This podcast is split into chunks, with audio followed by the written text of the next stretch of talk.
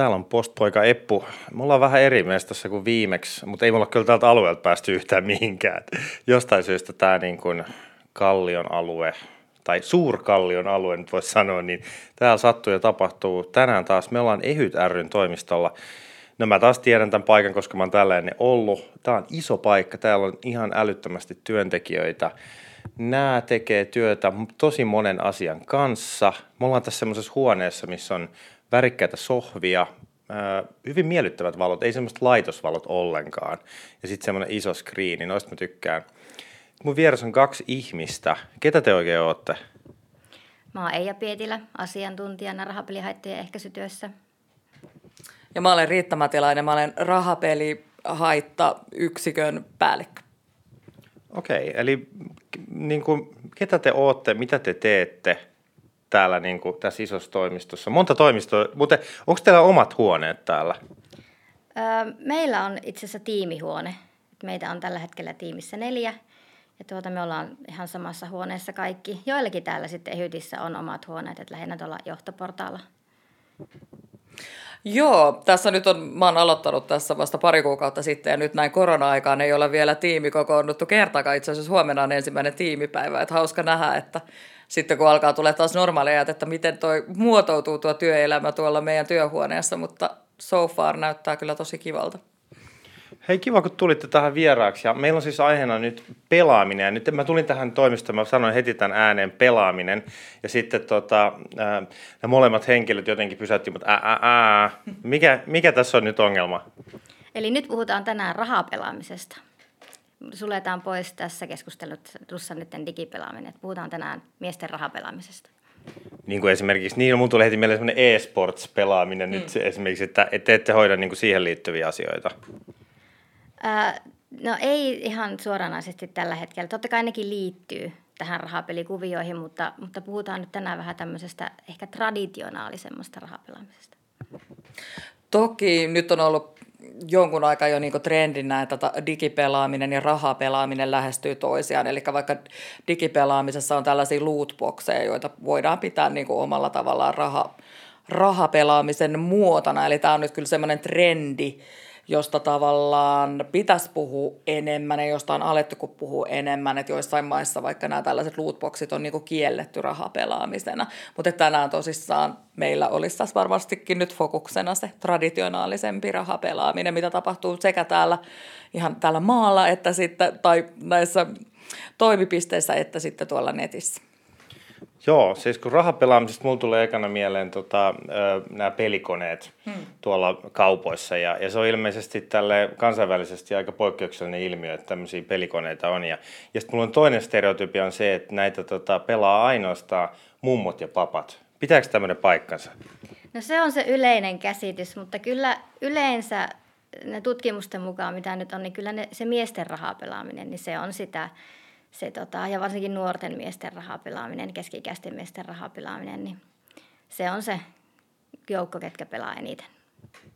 Joo, sä oot ihan oikeassa siinä, että tämä on aika, aika jännä tämä meidän hajasijoitusmalli, että tälle ei ihan kauheasti löydy niin vertailukohtia maailmalta. Joissain Australian osavaltioissa on aika samantyyppinen tämä malli kuin meillä. Tarkoitan tällä hajasijoituksella nyt siis sitä, että rahapeliautomaatteja löytyy meiltä kaupoista, kiskoista, huoltoasemilta, liikenneasemilta jossain vaiheessa niitä oli sijoitettuna jopa sairaaloiden kanttiineihin, joista ne on nyt sitten näiden viimeaikaisten kohujen takia poistettu. Että kyllä tässä melko ainutlaatuisesta mallista puhutaan. Että tämä alkoi oikeastaan tämmöinen laajempi rahapeliautomaattien hajasijoittelu 1970-luvulla kun päätettiin, että niitä voidaan sijoittaa muualle kuin kahviloihin. Mutta sitten erityisesti tuossa 1990-luvun laman aikana, niin sitten näitä rahapeliautomaattien määrää suurennettiin ihan tietoisesti. Eli silloin, kun valtiolla oli tosi suuri rahapula, niin sitten päätettiin, että tällä tavalla voidaan saada kansalaisilta rahaa. Ja, ja sitten niitä alkoi ilmestyä vähän joka niemeen ja notkelmaan, mutta nythän on sitten käynnissä niin kuin jännittävä tämmöinen toisenlainen prosessi, eli Veikkaushan ilmoitti tuossa juuri pari viikkoa sitten, että tänä vuonna vähennetään 40 prosentilla näitä rahapeliautomaatteja, mitä tietysti täällä ehdotarjossa ajatellaan, että on ihan hyvä vastuullinen toimenpide. Niin, siis tämä tuntuu, että on tämmöinen kaksiteräinen miekka, että tavallaan puhutaan näistä hyvän tahdon peleistä, että tota, kerätään ä, tuottoja ensin veikkaukselle ja sitten veikkaus jakaa ne eteenpäin muun muassa mulle palkkana. Et tota, mitä, meille. meille myös. Me ollaan kaikki jotenkin niinku, tässä jotenkin panttivankeina, mutta sitten samaan aikaan me halutaan jotenkin tota, vähentää näitä pelihaittoja. Onko tämä ihan mahdoton yhtälö? Mitäs tuohon nyt? Osittain on. Ö, osittain on. Toki on ihan aidosti sitä mieltä, että on mahdollista tehdä myös vastuullista tai ainakin vastuullisempaa rahapelipolitiikkaa. Ja onneksi tästä nyt viime vuosina tähän aiheeseen on aidosti niin kuin herätty ja on alettu tekemäänkin sitä. Koska lähtökohtana nyt ihan aidosti on se, että rahapelaaminen on ilmiö, jota ei voi kieltää ihan samalla tavalla kuin en kannata tai ehyt ei kannata mitään alkoholin kieltolakia, niin ei tässä kukaan myöskään kannata niin kuin rahapelaamisen kieltolakia, koska se tiedetään jo ihan historiasta ja muutenkin, että jos joku tämmöinen ilmiö kielletään, niin sitten siihen alkaa liittyä rikollisuutta ja vaikka mitä. Et, et pitää olla siis laillista ja säänneltyä toimintaa. Mutta se on sitten mielenkiintoista, että kuinka tätä rahapelaamista pitää sitten niin tarjota. Että siinä on nyt niin erilaisia vaihtoehtoja ja meillä Suomessa historiallisista syistä tämä on ollut niin hyvin liberaali tämä järjestelmä. Että vaikka meillä on monopoli, historiallisesti jo on ollut 1940-luvulta tai 30-luvulta, 40-luvulta lähtien niin tällainen rahapelimonopoli, joka vaikuttaa niin sinällään tiukalta järjestelmältä.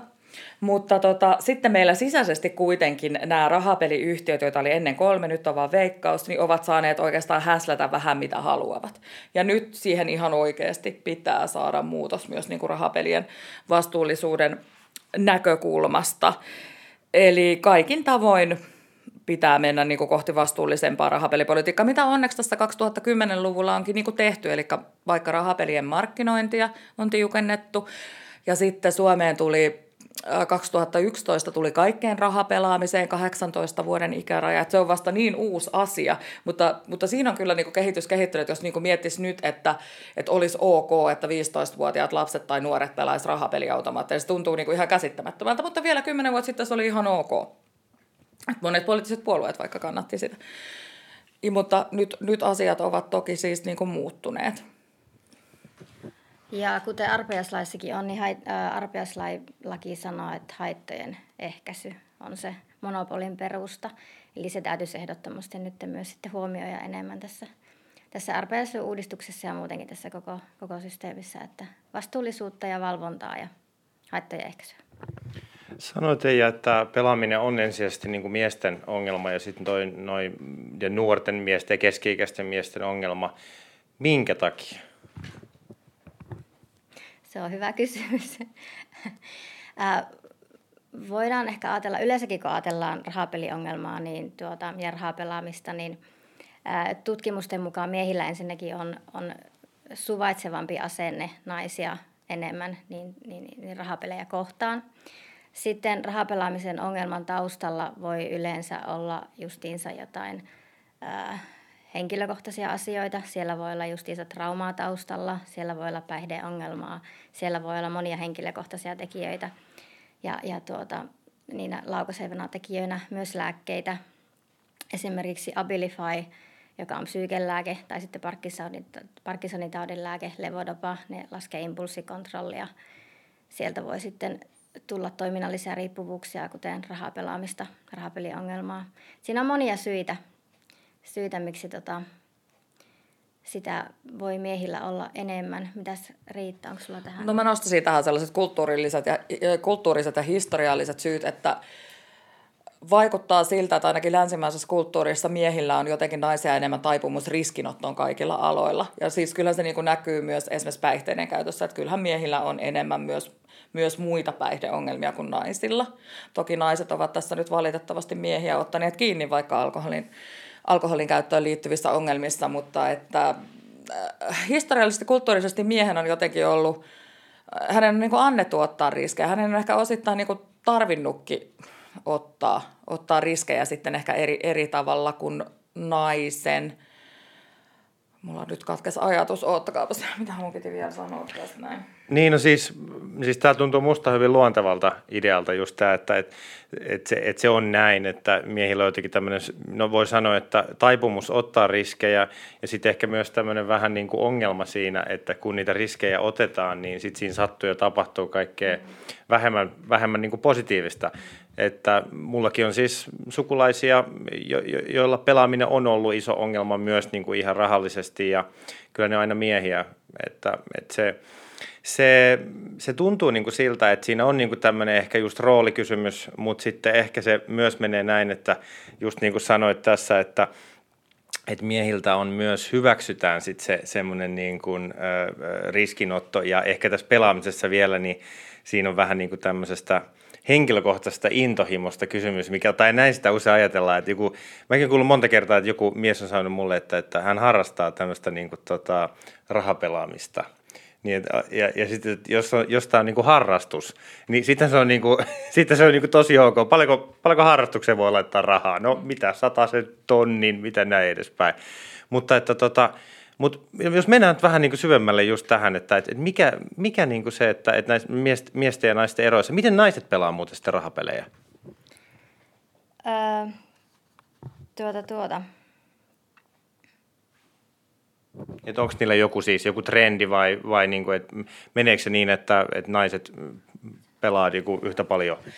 Naiset tuppaa enemmän pelaamaan tällaisia puhtaita onnenpelejä kuin miehet, eli rahapelaaminen voidaan tälle klassisesti jakaa kahteen lohkoon, eli on tällaiset puhtaat onnenpelit, niin kuin vaikka lotto tai, tai raaputusarvat tai no rahapeliautomaatit ovat todellakin puhdas onnenpeli. Ja sitten on tällaisia taitopelejä, niin kuin vaikka vakioveikkaus, pokeri, nettipokeri, urheiluveronlyönti. Et siinä on niin kuin pientä sellaista sukupuolittuneisuutta näiden pelien valinnan suhteen. Ja tämä liittyy siihen, mitä äsken puhuit siitä, että monet miehet ajattelee, että rahapelaaminen on vaikka harrastus, niin kyllähän monet, ketkä seuraa vaikka intohimoisesti jalkapalloa tai jääkiekkoa, niin kyllä tämä tällainen urheiluvedonlyönti ja tämän tyyppinen, niin kyllä se on niin kuin erittäin voimakkaasti sukupuolittunut ilmiö, josta nyt ihan hatusta vetäisen, niin muistaakseni 70 tai 80 prosenttia urheiluvedonlyöjistä V2 urheiluveron lyöjistä olisi niin kuin miehiä. Mulla on tällainen mielikuva.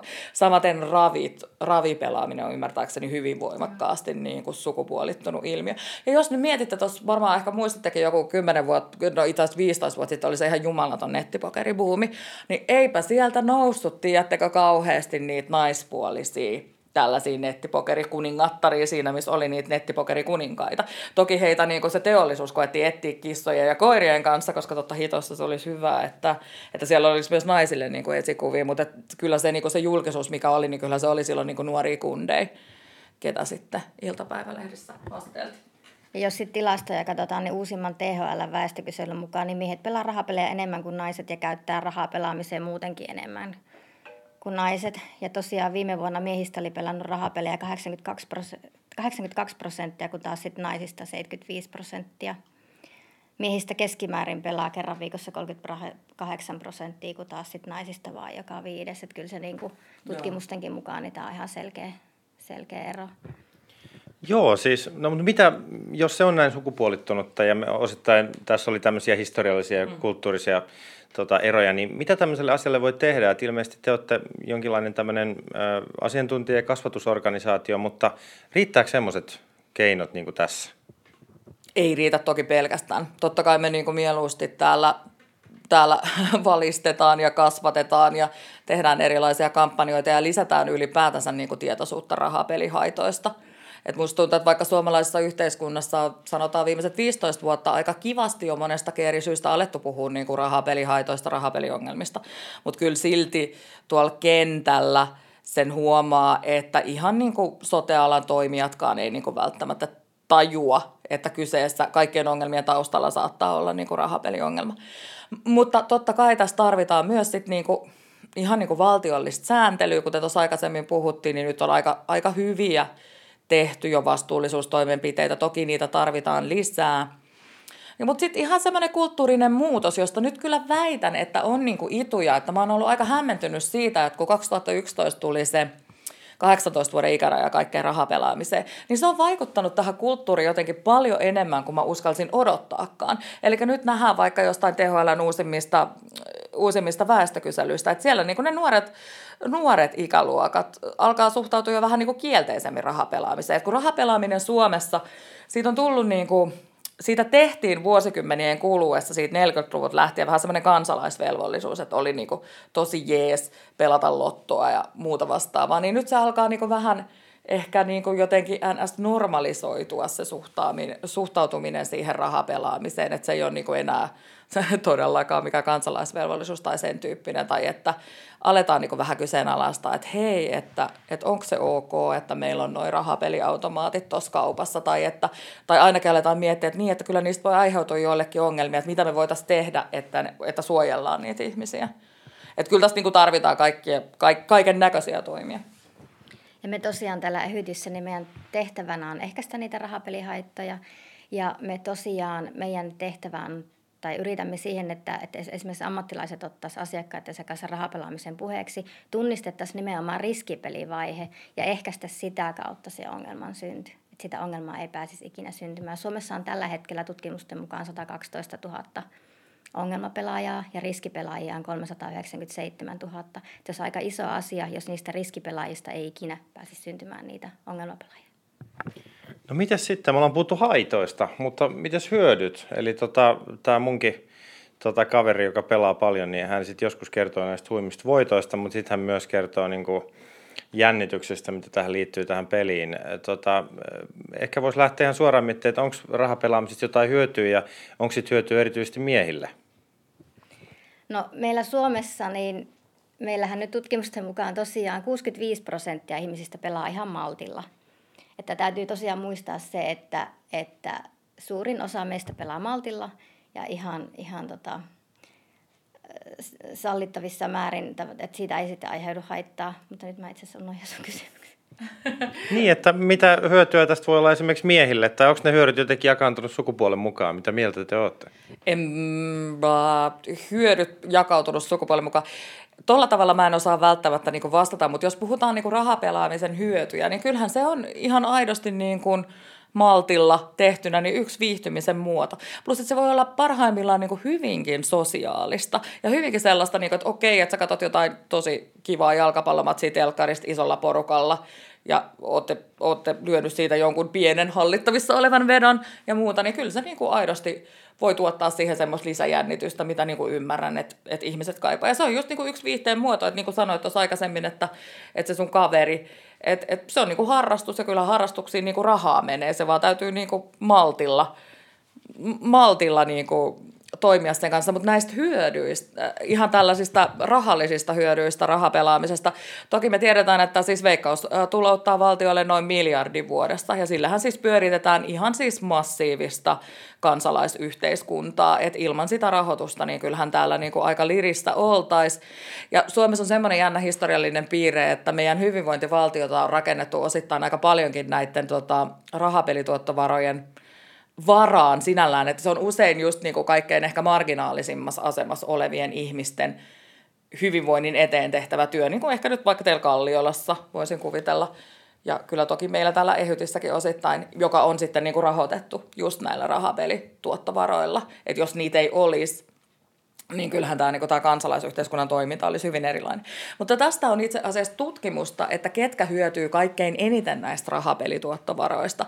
Ja se näyttää siltä, että, että se, niin kuin tavallaan, se, se ei ollut mitenkään ilosta luettavaa sinällään, että rahapelaaminen on niin kuin tavallaan regressiivisen verotuksen, tai sitä voidaan pitää regressiivisen verotuksen muotona. Eli just ne tyypit, jotka pelaa kaikkein eniten, jotka saattaa sitten usein olla työttömiä tai pienituloisia tai muita ja maaseudulla asuvia, niin he niin kuin hyötyy näistä rahapelituottovaroista sitten niin kuin vähemmän kuin vaikka keskiluokkainen koulutettu kaupunkilainen. En nyt viittaa tässä itseeni, mutta, mutta tätä on siis aidosti niin kuin tutkittu myös tieteellisesti. Joo, siis mä oon kuullut myös joskus tämän, tämän ilmiön ja siinä tulee heti mieleen, että jos tätä ajatellaan semmoisena verotuksena, niin sitten olisi tietysti kiva, että ne rahat menis takaisin niille ihmisille siis, jotka niin kuin pelaa eniten ja jotka jotenkin eniten myös hyötyisi esimerkiksi niin kuin sit järjestötoiminnasta ja tämmöistä kansalaistoiminnasta, että, että meilläkin ehkä tota, siinä työssä, mitä mä itse teen, niin on just ongelma niiden ihmisten tavoittaminen, jotka kaikista eniten kaipaa jonkinlaista tukea ja apua ja ehkä se tässä on ihan sama juttu.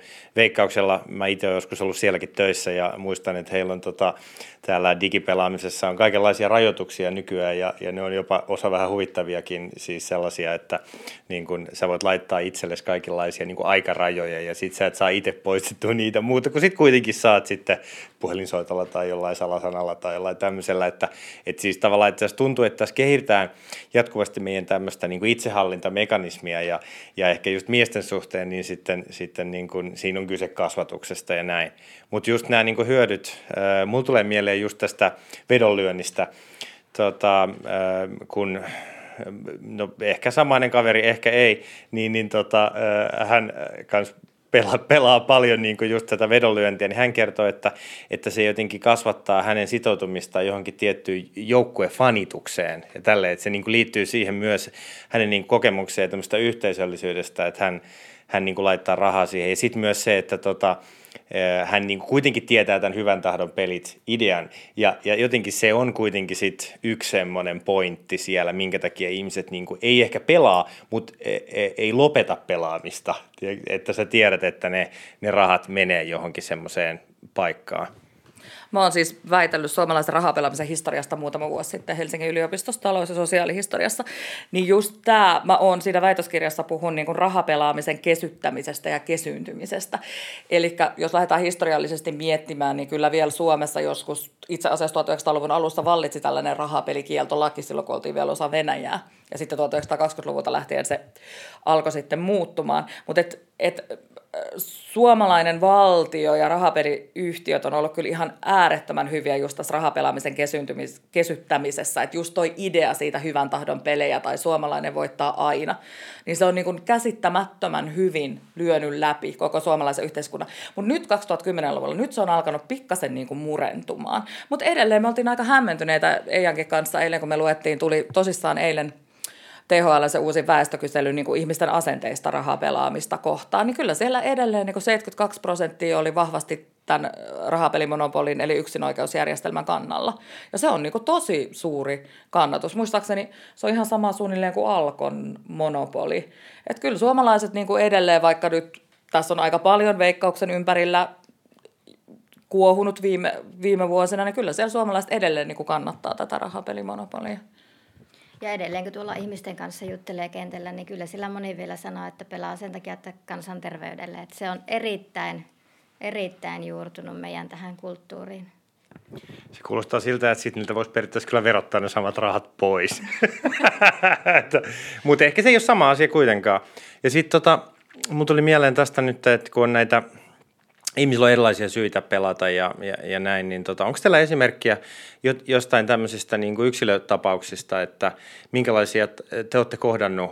Mä en tiedä, olette siellä asiantuntijaorganisaatiossa, niin teille ei taida hirveästi ihmiset soitella ja kerro, että minulla on tämmöinen ja tämmöinen ongelma. Mutta tota, mä en tiedä, olette sitten, minkälaiset, minkälaisia polkuja pelaamisessa voi olla? No kyllähän me paljonkin, me ei varsinaisesti just näitä suoranaisesti näitä ihan ongelmapelejä kohdataan, mutta me tehdään paljon ammattilaisten kanssa työtä, jotka sitten kertoo näitä tarinoita.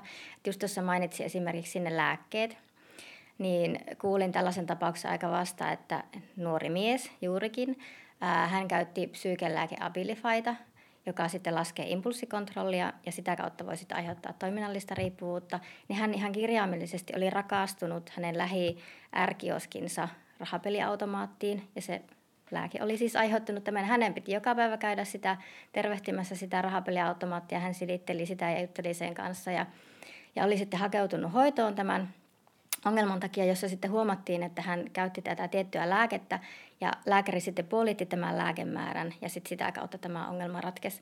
Eli, eli tällaisia tapauksia on tosiaan olemassa ja sitten nyt viimeksi, mitä juttelin erään keski-ikäisen miehen kanssa, niin hän sanoi, että että hän, hän, hänellä muodostui rahapeliongelma sitä kautta, että hänellä oli vaimon kanssa ongelmia ja hän ei vaan tahtonut mennä sinne kotiin. Ja, niin hän töiden jälkeen meni aina kasinolle. Ja pelasi sitten siellä monesti ihan niin kauan, kun kasino sitten oli auki ja sitten vasta meni kotia tai sitten suoraan töihin. Että, että tässä oli just kaikenlaisia. Ihmisillä on aina ne omat polut ja omat ongelmat, että mikä voi sitten johtaa tähän ongelmalliseen käytökseen. No joo, tämä jotenkin vie takaisin mun mielestä tähän, tähän niin sukupuoliasiaan, tämä, että mies ei tule kotiin sen takia, että ei halua puhua vaimolle ja vaan menee pelaamaan. Niin, niin eli tässä, tämä kytkeytyy niin kuin monenlaisiin niin kuin oman elämän, omaan elämään liittyviin tämmöisiin ongelmiin. Eli jos on jotain tämmöistä, joku asia, mitä ei halua kohdata omassa, omassa elämässään, niin pelaaminen toimii ihan mahtavana välttelyn tekniikkana siinä kohtaa, että se toi, että sit, et sit sun on helppo, varsinkin kun sä tavallaan niin kuin, sä panostat siihen, että mikä voisikaan olla parempaa panostamista kuin tämmöinen niin kuin rahallinen panostaminen, se on niin konkreettista, että sä laitat sisään koko ajan jotain kolikoita, tai sitten, tai sitten jopa näin, että, että laitat vuokrarahat ja sitten sä olet semmoisen riskin, että nyt niin kuin joko tai, että kaikki tai ei mitään, Mä jotenkin tunnistan jostain tämmöisestä suomalaisen miehisyyden niin perinteistä tämmöisiä ajatuksia, tämmöistä ihmeellistä fatalismia, että en mä tiedä, miltä, miltä sitä kuulostaa? Tietysti sitä niin toivoisi, että jos nyt voi puhua suomalaisesta mieskulttuurista. Mm. En, en nyt halua ajatella miehiä suurena monoliittina, kuitenkaan toivoisin, että just tuollaiset ajatukset jotenkin loppuisi. että ei ne, ei ne välttämättä ole niin kauhean rakentava käyttäytymismalli tietenkään. En mä nyt tiedä, onko toi nyt tätä paljon puhutaan toksista maskuliinisuutta vai ei. Mutta että, niin. Ja sitten jos ajatellaan vaikka maahanmuuttajamiehiä, niin heillä taas sitten näkyy tämä rahapelaaminen siinä taloudellisessa puolessa, että he haluaa esimerkiksi just mennä pelaamaan, että he saa sitten lähetettyä tai kuvittelee saavansa siltä rahaa ja sitten saa lähetettyä kotimaahansa sitä rahaa. Että, että kyllä nyt kulttuurista riippumatta, niin kyllä se näyttää, että miesten rahapelaaminen on naisia monestikin kovempaa. Mutta naisten rahapelaamisessa tai rahapelihaittojen ja rahapelin ongelmien kehittymisessä näyttää olevan semmoinen trendi, että se on enemmän sitten niin kuin tota keski-ikäiset ja vanhemmat naiset, jotka sitten kehittää tätä rahapeliongelmaa. Et miehillä se tyypillisesti se rahapelihaitta tai rahapeliongelmat alkaa syntyä siitä, että on alettu niin kuin nuorena heti pelaamaan. Mutta naiset on siinä sitten niin kuin vähän erilaisia. Kyllä, ja naisilla just voi olla enemmänkin sitten tällaista NS-pakopelaamista, niin että jos vaikka läheisen kuolema tai joku muu tulee, että siinä sitten pelataan – pelataan sitä paetakseen sitä arkea. Joo, tämä onkin hyvä, tai sanoit tuossa, että miksi maahanmuuttajamiehet ajattelee, että he voivat niin ansaita tällä pelaamisella. Mua aina kiinnostunut, kuinka moni esimerkiksi mies kuvittelee oikeasti, että, tota, että se on todennäköistä, että voittaa niin pelaamista. Tietysti jossain tämmöisissä vedonlyöntipeleissä, niin se on ehkä vähän eri asia, mutta tota, mä en tiedä, oletteko te törmännyt näihin kuvitelmiin, että, että ihmiset ajattelee rikastuvansa siis tota, rahapelaamisella? Kyllä, jatkuvasti. Että kyllä monilla ihmisillä on ihan se vankka käsitys, että kyllä se lottovoltta sieltä joskus tulee. Ja tämä markkinointihan meillä vahvistaa niitä käsityksiä, että markkinointi tuon todella lähelle. Ja jokaisen R ja muissakin kioskin kulmilla on se, että täällä voitettiin tämän verran ja uutiset, iltalehdet, aina kun joku voittaa lotossa tai Eurotsackpotissa, niin se nimetään kyllä varmasti se paikka, että missä se potti voitettiin ja se tuodaan ihmisiä lähelle. Että kyllä ihmiset oikeasti kuvittelee, että se voitto on mahdollista. Joo, tämä oli siis, Lotto tuli Suomeen vuonna 1971, se oli heti ihan hillitön sukse, että sitä voidaan niin historiallisesti pitää semmoisena, että se niin viimeistään sementoi niin tämän suomalaisen rahapeli, rahapelikulttuuri silleen, että siitä tuli koko kansahupi, niin silloin just tota, Veikkaus teki ihan sellaisen strategisen valinnan, eli näitä lottovoittajia pyrittiin aina haastattelemaan. Että sitten niin tuotiin mahdollisimman selkeästi just esille se, että koko elämä voi niin kuin muuttua, kun saat tällaisen rahasumman. Ja pitää muistaa, että puhutaan 70-luvun Suomesta, joka on niin ollut rakennemuutoksen kourissa ja aidosti niin ihan eri tavalla vielä kuitenkin köyhä maa verrattuna nykyisyyteen. Että kyllä se niin kuin jo, jo vähintäänkin sieltä varmasti aikaisemmalta niin kuin lähtee tämä tämmöinen ajattelu siitä, että, että jo, joku siellä aina voittaa niin kuin tämä lotto on niin monessa maassa, mulla on aina siitä tullut mieleen, että, että onko sillä jonkinlainen tämmöinen muunkinlainen funktio yhteiskunnassa, että e, se ei ylläpitää semmoista toivoa sosiaalisesta noususta ja itsessään jo, että se on niin kuin aina olemassa, niin e, saattaa jopa ylläpitää yhteiskunta rauhaa semmoisissa maissa, missä on hirveän isot sosiaaliset erot. Että. Tota, äh, historiatutkijakollega Jukka Ahonen on väitöskirjassa, joka ilmestyi pari vuotta sitten, just puhunut tästä, että Lotto tuli Suomeen 71 siinä tilanteessa, kun oli poliittisesti aika rauhatonta, että oli aika voimakas tämmöinen Neuvostoliitto oli vielä hyvinkin voimissa ja oli aika niin kuin voimakas pelko siitä, että kommunistit voivat ottaa vallan. No ei nyt ehkä, no, no, no mutta joka tapauksessa. Et, et hän on just tätä argumenttia käyttänyt, että Lottoa voidaan pitää tällaisena yhteiskuntarauhan takajana. Mä muistan nähneeni jossain tällaisessa sosialistisen, suomalaisen sosialistisen taiteen näyttelyssä sellaisen taulun, jossa jotkut taistolaiset olivat mielenosoitusmarssilla ja siinä luki jotenkin, että – miten hitossa se meni, että ei lotolla vaan, nyt mä en sit sitä muistakaan, sori. Mutta siinä oli just se idea, että et, et ei niin kuin lottua Suomeen, että se just luo niin kuin tällaisen, tiedätkö, illuusioita just niin kuin sosiaalisesta noususta, kun tietysti pitäisi tapahtua vallankumous, eikä mitään tällaista porvarillistumista sosiaalisen nousun kautta. Että joo, kyllä tämän tyyppistä on niin kuin tutkimuskentällä mietitty, että oot sikäli mikäli ihan oikeilla raiteilla. Hei, tosi paljon kiitos teille. Tota, tämä oli just niin akateeminen, mitä mä ajattelinkin, että tota, tää, tota, teiltä tuli mun mielestä hyvä, hyvä just pohjustusta, että me toivottavasti päästään jossain vaiheessa niin haastattelemaan jotain henkilöä, jolla on niin oma, omakohtaisia kokemuksia, mutta tämä on yhtä tärkeää kuitenkin tämä rakenteellinen puoli, että koska niin kuin tässä on sanottu, niin Suomessa on ihan erilaiset perinteet tässä kuin jossain muussa maassa, ja se, että se lotto on tullut Suomeen, mä en edes muuta tiedä, että se on 70-luvulla vasta Joo, tullut. Et mä luulin, että se on tullut jo heti joskus toisen maailmansodan jälkeen. Että no, joo, että tämäkin oli mulle uutista. Että et, et sitten just tähän mieskulttuuriin liittyen, niin me ollaan paljon käyty eri paikoissa ja, ja, ja ollaan niin tutkittu sitä, että mikä näitä mie- miesten ongelmia aiheuttaa, niin, niin eihän se nyt ole vaan se yksilöllinen motivaatio, että pakko meidän ottaa huomioon nämä kulttuuriset ja historialliset seikat niin kuin tässä. Mutta hei, tota, ei, mä, ehkä te, mä voisin kysyä teiltä vielä näin, että mä kysyn aina tämän, tämän saman kysymyksen tota, ihmisiltä tähän loppuun, että tota, kannatatteko miesten pakollista asevelvollisuutta? En kannata. Mä oon aidosti sitä mieltä, että sen pitäisi olla vapaaehtoinen ja sen pitäisi olla, jos nyt halutaan elää binäärisen sukupuolijärjestelmän mukaan, niin sen pitäisi olla siis molemmille suku, sukupuolille tota, vapaaehtoinen. Eli en kannata mä oon kyllä ihan samaa mieltä, että, että tuota mun siskon poika just tällä hetkellä miettii tätä, tätä asiaa ja ollaan hänen kanssaan tässä keskusteltu ja kyllä, ihan samaa mieltä olen. Kiitti teille ja tosi hyvää kesän jatkoa.